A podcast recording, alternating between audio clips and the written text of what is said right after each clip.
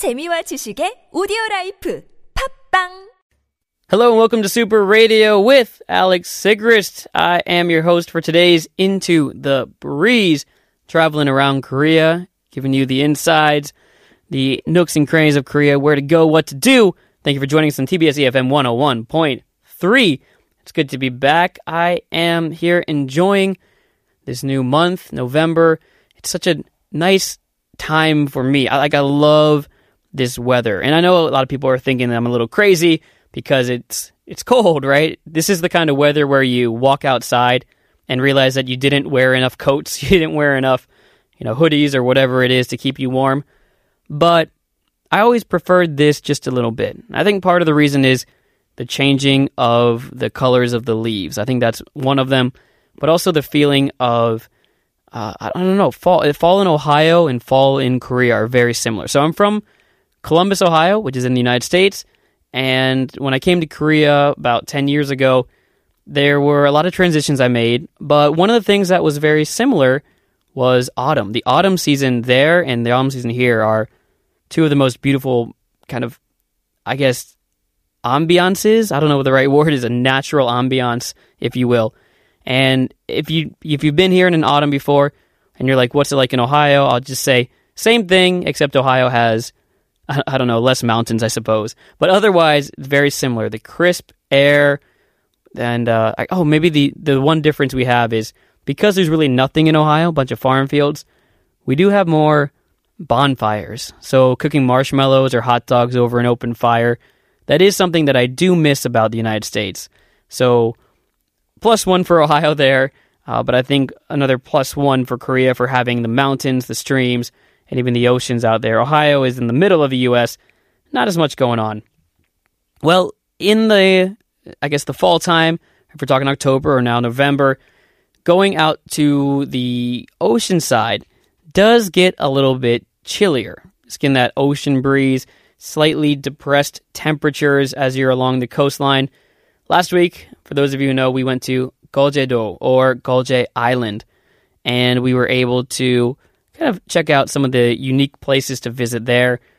Now we're going to go right next to that. I think they're kind of a package deal almost, in my opinion. But we're going to go to Tongyeong. Tongyeong is next to Geoje Island, but one of the best parts about it is you have all this access to all the other little islands around Tongyeong. And I suppose that's where I'll start. There are about 500 islands out there, and that's with and without people. So some of them have people, some of them only have around 50 people on the island. Talk about that one in a second. Uh, so having with, without people. And so here's one we'll start with. This is the one with uh, 15 families on the island, roughly speaking. Manjido. About 15 families are there, and it's known for a couple of different things. Number one, you know, you guessed it, probably food, right? Some seafood ramen out there is very good. Abalone seafood ramen is really good out there. But also, there's this place called uh, Yeondae-do. Yeondae Island. It's you get there by suspension bridge. And what's really cool about this one is there's also a little bit of a kind of a legend behind it, I suppose. Uh, but one, it's a little bit scary to walk across. It's like I said, suspension, just hanging there. But if you are going to go to Yeondae-do, you're going to cross the bridge, but you should be holding the hand of the person you came with, and your wish will come true. And you're thinking, Alex, what if I went by myself? What if I'm on my own here? What, I'm, I'm in I'm in Tongyeong and I go to this island and I go to Manjido and I get to Yeondae-do and I'm by myself. Whose hand am I going to hold? Do I just grab like the nearest person? No, actually, you you do get one more. Uh, you can actually hold your own hand. And I don't know who made up that part of the myth, but technically, if you hold your own hands when you cross, uh, that's okay. Although I was thinking about this before I started talking about it on today's episode, that would be actually scarier because you are on a suspension bridge, which is shaky, and then you grab your own hands. So that means you can't grab the the sides. Is that right? Is that how it works? I'm gonna guess so. Uh, so that's one of the islands I'd recommend. Uh, I'm gonna give you two more islands. So if you are out there with a paper and pencil, write these down the best you can. Another island you could visit is uh, Yokji-do known for its hiking, its fishing, uh, its views as well. this has a one unique place about it, and that's why I wanted to recommend this one. There's a cafe there, and I'll let you search it online. But if you just search, I guess I'd say Goguma Cafe, Yokjido. There's this cafe with a sweet, sweet old lady that's out there, and they serve uh, sweet potato lattes and sweet potato snacks. And what was interesting is uh, I was re- I was watching a video of it actually again before I came on today, and there was an interview with her, the owner of the cafe, and in the, inter- in the interview she said, "We didn't know how to make these snacks from the West, like because this was a time when the food was coming over, like candies, cookies, whatever it may have been. So they kind of imagined how the food would be made, and then they made it themselves. So you see him like grilling these sweet potato cookies on like this this grill almost. It's like a double sided grill. But if you go there, they have apparently a really good sweet potato latte as well. Uh, so that's a very nice island to go to, Yokjido. So we have Manjido, Yokjido, and Somaemuldo. Uh, what's cool about this one is that they've got one of those land bridges, and Korea is known for this in a way. You have these land bridges around Korea that only appear when the tide is low, and this has one of those as well. You can go to Dungdae Som or Dungdae Island only twice a day. And there's a lighthouse that was built in the first half of the 1900s. I think I have the date 1917 here. And you get these breathtaking views of the cliffs coming out of the ocean. And when the low tide is there, it opens the Yol Mokke path. And you'll be able to cross right there and get to the island. Uh, make sure to come back before the tide returns but you, you should be fine there. So, those are some of the islands that you can visit when you're there.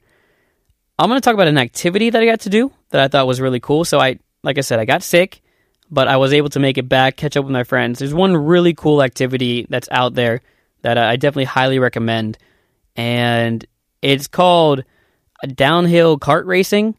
Uh, that's you know the non-brand name of it. I'll go with that. But it's this downhill kart track that is 1.5 kilometers long, or just under a mile.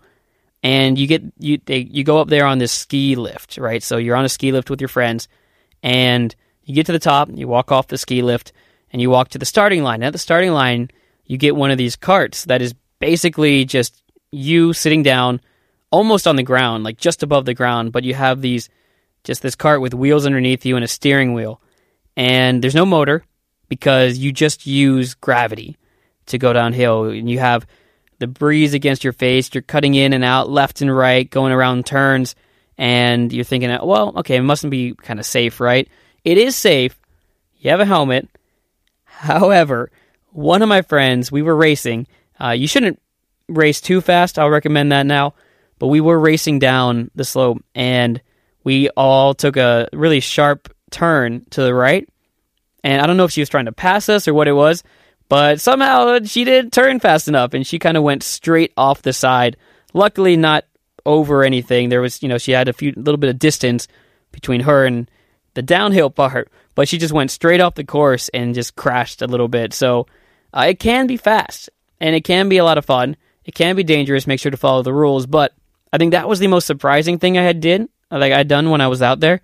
So if you can look it up, uh, I think it's pretty good for people of all ages. You probably can't be too young if you're going to be doing this, but if you can, try these motorless downhill carts that you're able to do while you're there. Uh, there's a lot of other things. I try to stick with things I've done and activities I've done, or at least that my friends have done.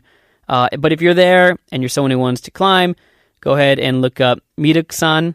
Uh, there is a cable car that goes up there to that. Uh, there's some temples over there. There is so though something that you should always do when you're traveling someplace new is of course check out the food. Yes, of course. The food out there, the Tongyeong Jungang market is out there. Uh, so if you can go check out the local market, they got fresh seafood, local delicacies. You can uh, actually buy seafood at the restaurant or at the market and take it to a restaurant and they can you know serve it for you. You pay like a table price basically and do that. So that's on the recommendation list. Uh, another thing that you probably heard of if you're Korean, or if you're like me and you did study a uh, Korean textbook, they uh, this is always in there. The chungmu kimbap is also there, and it's called chungmu because that's the original name of the Tongyeong area, and it's only got rice. But what it's served with is marinated squid and a radish kimchi. So you kind of eat it as this kind of like I, I don't even know what to call it, like reverse kimbap. Like the ingredients are on the outside. Does that, yeah, we're gonna go with that. I'm gonna go with that. The last recommendation they do have a tongyong gulpang. You've got this sticky sweet bread, and on the inside you've got that pot, that red bean paste. So that's tongyong. That's two weeks right there. You've got you've got your trip next. You've got Tongyeong and Geoje Island. They're right next to each other. When you get the chance, try to spend at least a night at each one, a full day at each one, and you'll be able to really enjoy that experience. Every week, I'll be taking you to a new area, giving you new tips from a foreigner's perspective where to go in Korea.